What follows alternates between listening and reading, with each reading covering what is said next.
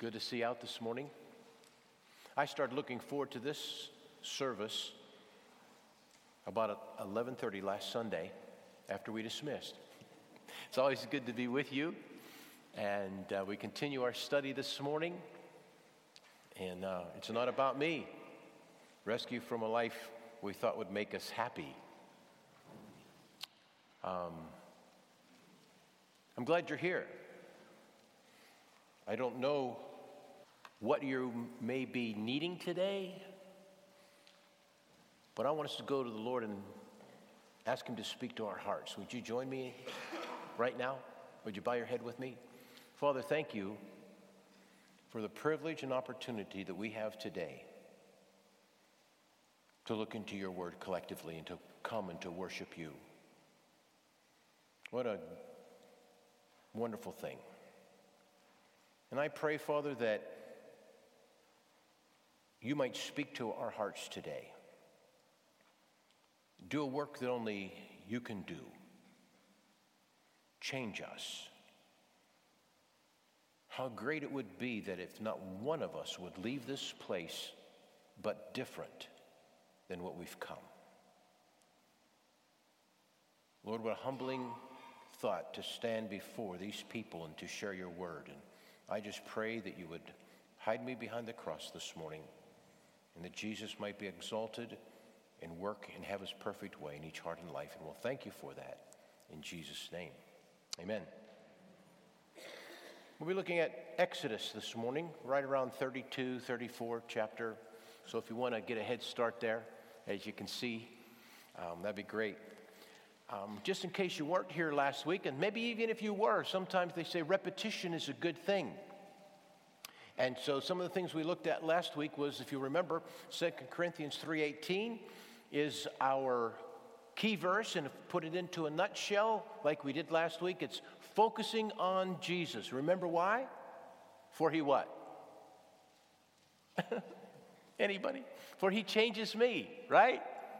All right, get that down now. Focusing on Jesus, for he changes me. We saw that God doesn't exist to make a big deal about us, but we exist to make a big deal about God. The God centered life works, and it rescues from a life that does not. That's a great statement. The one that we spent a little bit time on last week was when God is present, the difference is obvious. We looked at 2 Corinthians 5:17 where it tells us that if anyone be in Christ they are a new creation. Old things are passed away. We know that verse. All, th- all things have become what? Thank you. You're with me. Okay. And, you know, what about just one more time this morning, real quick? We probably all know people, maybe in our family or in our circle somewhere, that say, I'm a Christian but they continue to sin. How does that align with 2 Corinthians 5:17? Well, let me say it doesn't align very well at all. Because the difference between a Christian that sins once in a while because we still have the old nature, and a person that says they're Christian but is habitually sinning all of the time is a vast difference. One's in the family, one has deceived themselves. I cannot continue in sin and get away with it because God loves me too much. Amen? I mean, that's what the scripture says. That's what Second Corinthians says. If I really am saved, if that person really is saved, they have a desire to go to church. They have a desire to meet with God's people, to worship Him. They have a desire to get into the Word of God every day because they have a hunger for that, that God has placed within them. And those are all proofs of salvation. Well, this morning I'd like to start off by asking you a question Are you satisfied? Maybe you haven't thought about that for a while. And may I back that up by just saying this that one can, a Christian can never be satisfied unless they have Christ preeminent, first place in their life. All of us want to be happy. We want what satisfies. And yet, when we get those things that seem to satisfy us, it never seems to be enough. Have you noticed? Man, I've saved and I've saved and I saved, and I finally got that new car, and it was great for a while until some buddy backed into it. Or I wanted to get that new house so that I could even serve God better because it was bigger and it was better, and, and it got old. Things come and they go, they satisfy, and the satisfaction disappears. Jeremiah chapter 31, verse 33 I will be their God. Write that verse down. I don't have it on the screen this morning because I got it after I did the PowerPoints. Jeremiah 31, 33 I will be their God. You say, why is that important? Because if this alone does not excite your soul, if this doesn't help, help your heart to beat a little faster, then your soul is not healthy. God alone ought to be our satisfaction. That's what that verse is telling us. We long for more than present delights, always craving more, always hoping for, for fulfillment. When I will be their, God is the masterpiece of promises, and it makes a heaven below. Focus on Jesus, and your soul will always be ravished with his love. Can you live up to your privileges in Christ? Yes, you can. You need to recognize that. And we can rejoice as well with unspeakable joy as we continually, keyword here, continually seek Him, continually Consider him. It's not that we just look to Jesus one time and think everything's going to be great and I'm just going to grow by osmosis. No, you are going to get out of the Christian life proportionately what you put into your Christian life. It's just like anything else that you want to be good at. I, along with a team of missionaries, short term missionaries, went to the mission field just like some of you are getting ready to do and it was in Honduras. And we did a lot of different things. It was towards the end, and we were in our last night of meetings, and they found out that the pastor, which was a native of the country, was just diagnosed with cancer. And so they wanted us to pray before we left for healing. I was not the leader of the group, but the leader of the group asked me to pray. I'd never really prayed publicly for anyone. We, he came forward, we laid hands on him, and we prayed that God would heal him. Shortly after that, he went back to the doctors, and the doctor said, We can't find any sign of you having cancer. I prayed for my wife of 32 years that God would heal her of cancer, and he did not. I am cancer free, 12 years now. I've been struck by lightning once, really. Once is enough.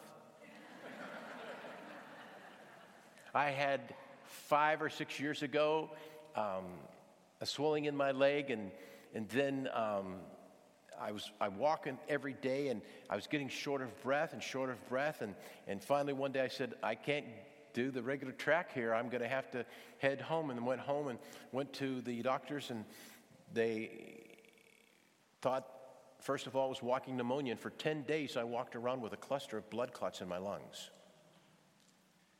I went to the emergency room and they put me in the ICU and gave me a clot buster and and uh, which took a toll on part of my lungs, but I'm glad to be here today speaking to you.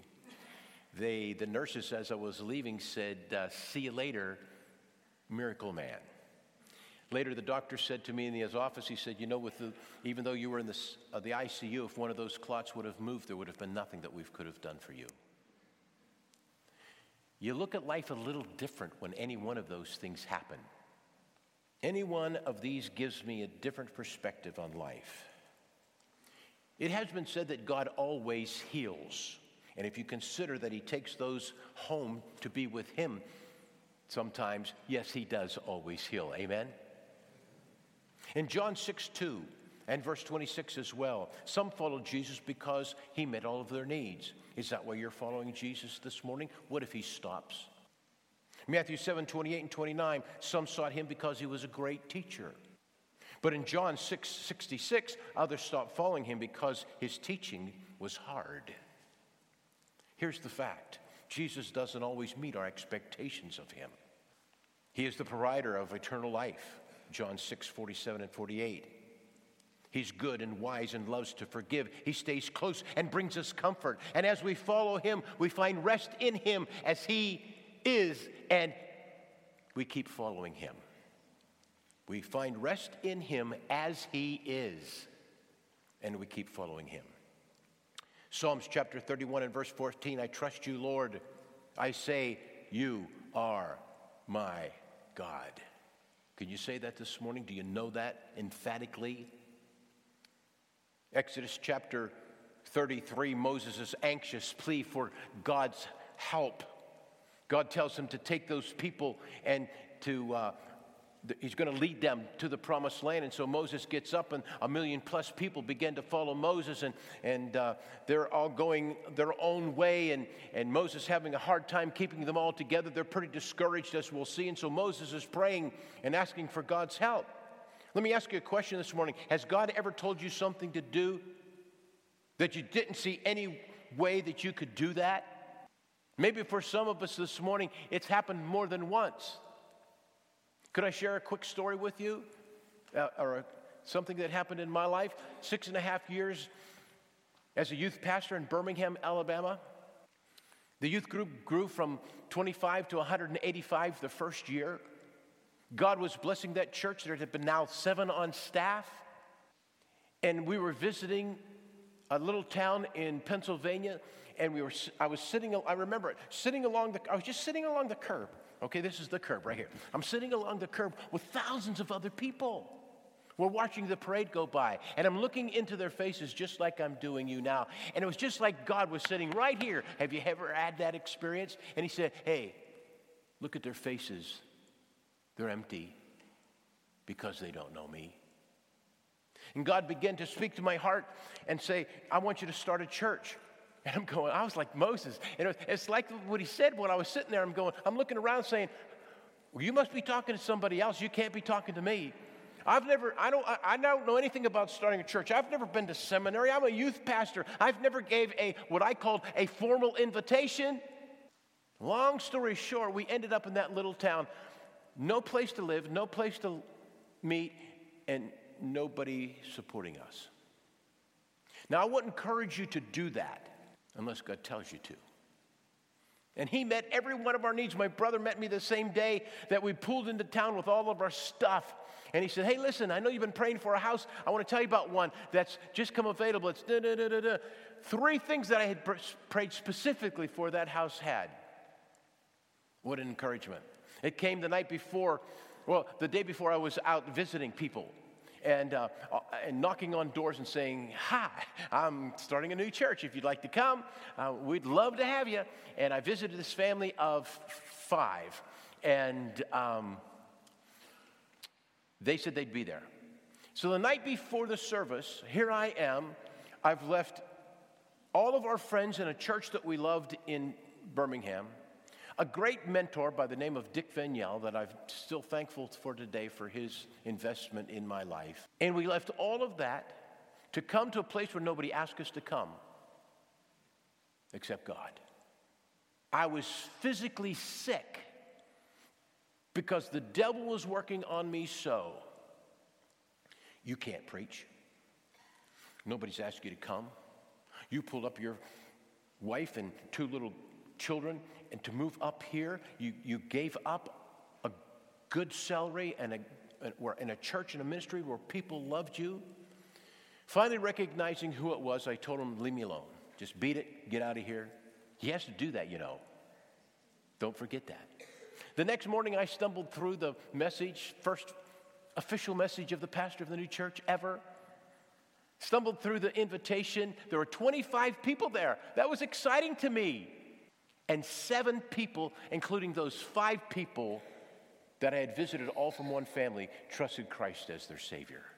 And God said, See, all you got to do is trust. Amen? And that's the same way in your life, folks. Obedience. What's the definition of obedience? Obedience is saying, Yes, Lord, comma. Now, what is it you want me to do? But what we want to do is have God tell us all of the things that He wants us to do, and we start checking them off. That's okay. Yeah, yeah. Uh, I ain't doing that. Forget that. Now, obedience is saying, Yes, Lord, now what is it you want me to do? Obedience is three parts, and I know this is not in anything that we're throwing up on the screen, but if you want to write these things down, I think it'll help you later on. Obedience is doing what you are told, when you are told, with the right heart attitude.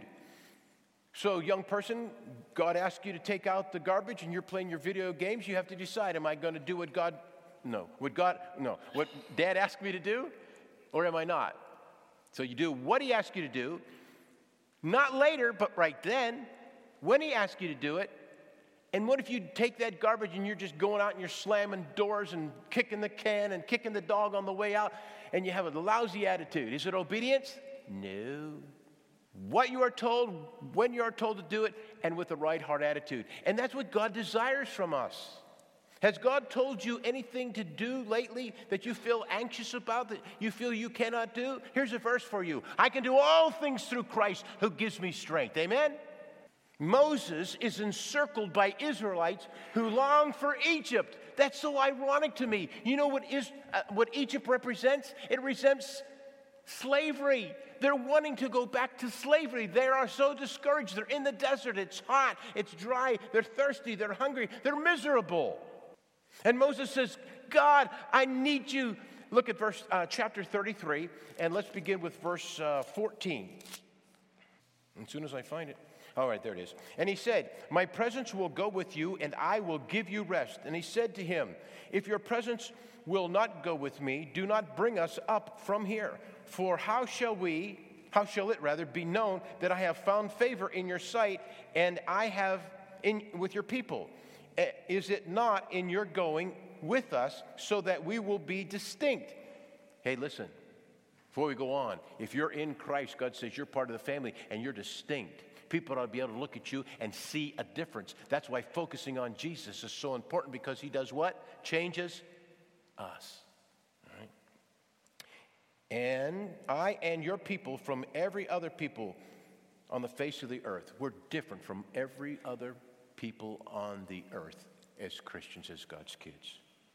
You think that would be enough? God said, I'm going to go with you. Just get up and get going. And Moses says, That's great. I'm ready to go. But he says, Could I have just one more thing? And that brings us to the essence of the message this morning in verse 18. Moses says, God, could you show me your glory?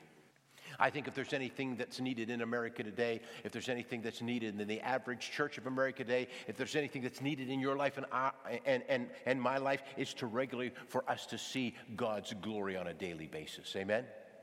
It's all about him, as we learned last week. Moses is leading a million stiff necked, unappreciative, cow worshiping ex slaves who grumble about every step they take.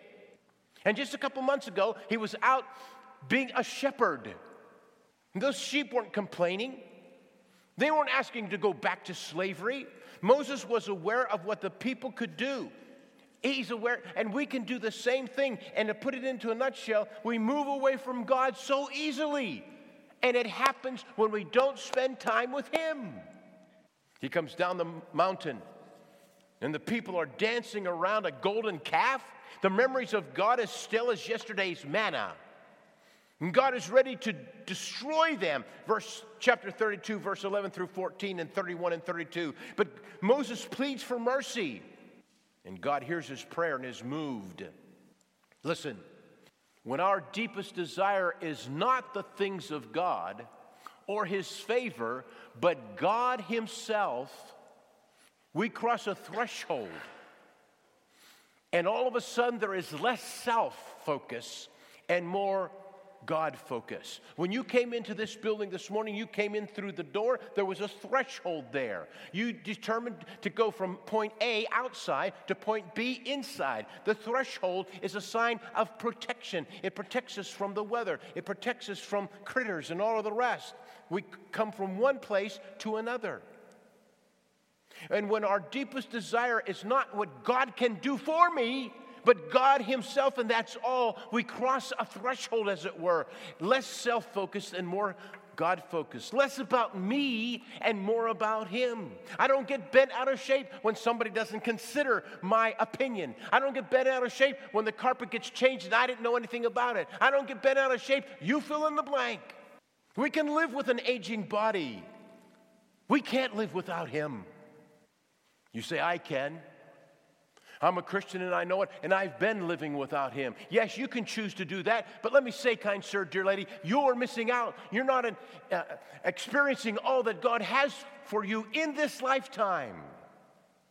You're living a subnormal Christian life, not as God intended you to live. Perhaps you would say this morning, at the beginning and the offset of a brand new year, I'd like to see your glory more, God, and in my life. Would you make that your prayer? Moses' prayer was, Show me your glory. And in that, he was asking God to stun him with his strength, to numb him with his wisdom, and to steal his breath away by looking at the Lord Jesus. One glimpse of your glory. Look at chapter 33, verses 19 through 23. And he said, I will make all my goodness pass before you. This is God answering Moses' prayer to see a glimpse of him. And I will proclaim before you my name, the Lord. And I will be gracious to whom I will be gracious, and will show mercy on whom I will show mercy. But he said, You cannot see my face, for no man shall see it and live. And the Lord said, Behold, there is a place by me where you shall stand on the rock, and while my glory passes by, I will put you in the cleft of the rock. Sounds like a hymn, doesn't it? And I will cover you with my hand until I have passed by.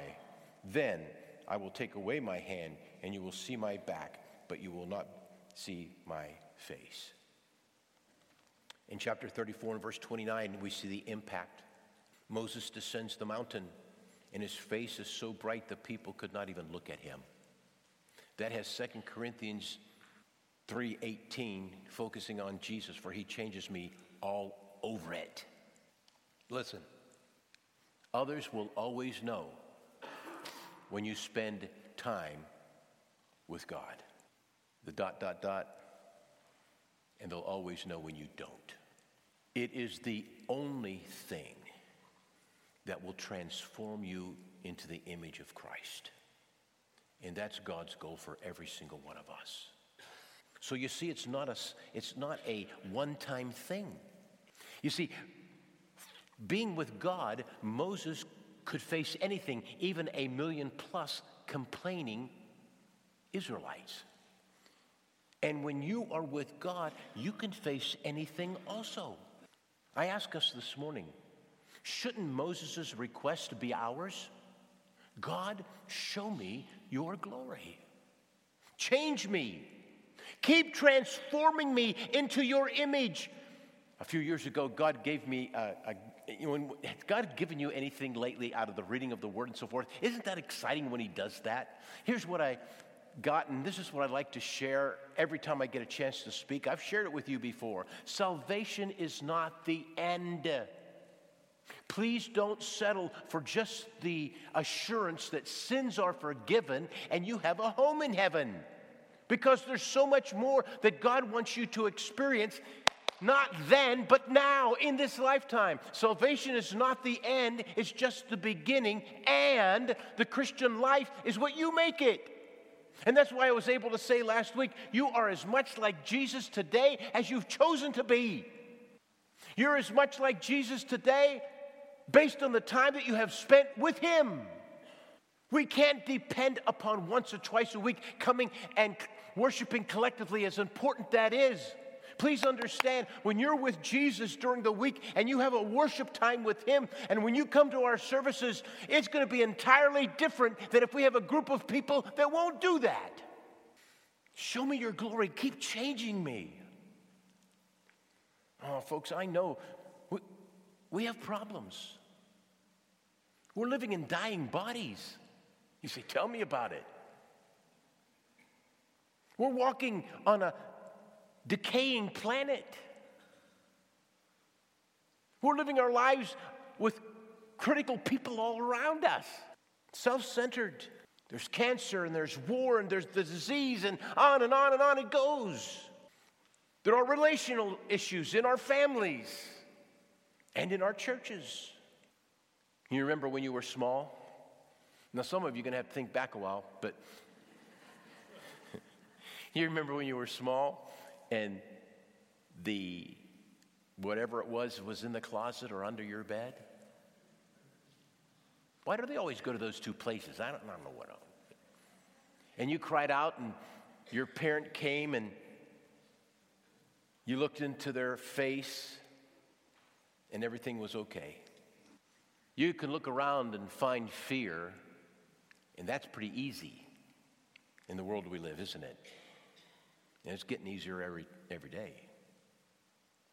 Or you can look at the Father and find faith and comfort. The choice is yours. And that's what Moses did. And that's what you can do. You can choose faith over fear. Will you? The story was told of a farmer. I don't know if this is true or not. His donkey fell into the well. It was an old well, it was dry, so he wasn't down there drowning or anything. Right? But it was an old donkey. And the farmer he kept thinking, what am I going to do? How do I get this donkey out? So here's what he began to think. And you're not, you're not going to like it. Okay. He thought, well, the, the uh, donkey's old, and the well needs filling in. He said, oh, you know, you don't mean. I do mean. He, he called his neighbors, and they all brought their shovels, and they began to shovel on top of the donkey. And the donkey just cried. A pitiful sound, if you can imagine. And pretty soon it stopped. The farmer was amazed when he looked in and he watched as the shovels of dirt would go upon the donkey's back. He'd just shake it off and stamp it down and get a little higher and a little higher and a little higher. And he walked out of the well. You say, that's a cute little story. Why'd you tell us that? Life and people are going to throw dirt on you. You can choose to shake it off, stomp it down, and go higher. And that's God's goal for every single one of us. As we begin a new year, would you join me in asking God to reveal himself to you? God, show me your glory. I don't want to remain the same. Because the basic fact is simple. Listen to this, don't miss it. If I'm not more like Jesus Christ today than I was yesterday, then there's something wrong with my Christian life. That's what that word transformation is all about. You look at that ugly little caterpillar that turns into the beautiful butterfly. That's transformation. That's what God wants to do in your life and in my life every day.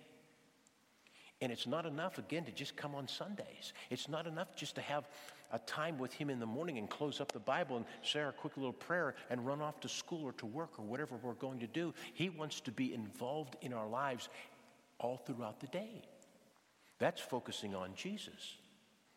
And I need to do that because that's the only way that I can what? Change. 2 Corinthians 3:18. Would you make it your light uh, your, this year's verse for you? As I have, focusing on Jesus for he let's add a word, alone changes me. Salvation's not the end, folks. It's just the beginning. Don't be satisfied with just know you're going to heaven and your sins are forgiven when God says, I've come that you might have a life and have it to the fullest. Even with problems. No matter what you go through, that's God's promise to us. Always there, always faithful. Transformation. That's the work He wants to do. Remember, that's God's goal, conforming us into the image of His dear Son. Would you bow with me? So, how about it? Eyes are closed, heads are bowed. Has the Holy Spirit put his finger on an area of your life this morning? saying, This needs a little bit of work, or this needs to go, what will you do about that? Or you, are you willing this morning to pray that prayer like Moses did? God, show me your glory. And when he came down off the mountain, I might have skipped that spot, but you, you know what it was. The people couldn't even look at him because his face was so bright. He didn't know it, he wasn't even aware of it. See, Jesus can change us, and others can see that, and sometimes we don't even recognize what he's doing. You say, Pastor Grant, Holy Spirit has put his finger in an area or so in my life, and I'm joining you this morning. I'm praying today and will make it a prayer every day this year. God, show me your glory. Continue that transforming work in my life that you began the day I was born again. Would you just slip up your hand and take it down? I'm not trying to embarrass anybody. Say, please pray for me. That's my desire. Thank you. Thank you. Many, several hands. Thank you. I want God's best in my life. God, show me your glory. Thank you. Thank you. Yes. Father, I pray for these. Lord, we can't even imagine what a difference there would be in our families, in our own lives, in our churches, and in our country. If we would have Christians that would say, I recognize it's no, not about me, it's all about Him, and pray on a regular basis that God would reveal Himself to them. So I pray for every one of these folks that lifted their hand. God, you've promised to do just that. And so we stand upon that promise this morning. Continue that transformation process in our hearts and lives as we cooperate with you to be all that we can. That people might look at us and see not us, but Jesus. And we'll thank you for that. Heads still bowed and eyes are still closed today. This is all secondary. If you've never trusted Christ as your Savior today, you can leave here different than what you've come. And that's God's desire. That's His will. The Bible says God's not willing that any should perish, but that all should come to repentance. If you're here today and you've never asked Jesus to come into your heart and forgive you of your sin, may I encourage you to do that? You can leave different than when you've come not just physically alive, but spiritually enlivened as well. Could I invite, I invite you to pray this prayer silently as I lead you? Dear Jesus, thank you for leaving the splendor of heaven, coming to this world, being crucified and raised again because you loved me. And I ask you to do for me right now that which I cannot do for myself. Come into my heart, into my life, and forgive me of my sins. I repent of my sin. I turn from that which I know to be wrong, and I turn to you this morning. I know that you alone can give me that fulfillment. You alone can give me purpose in life, and I pray that you would do that now, and I claim it as your promise, and I thank you for it. In Jesus' name, amen.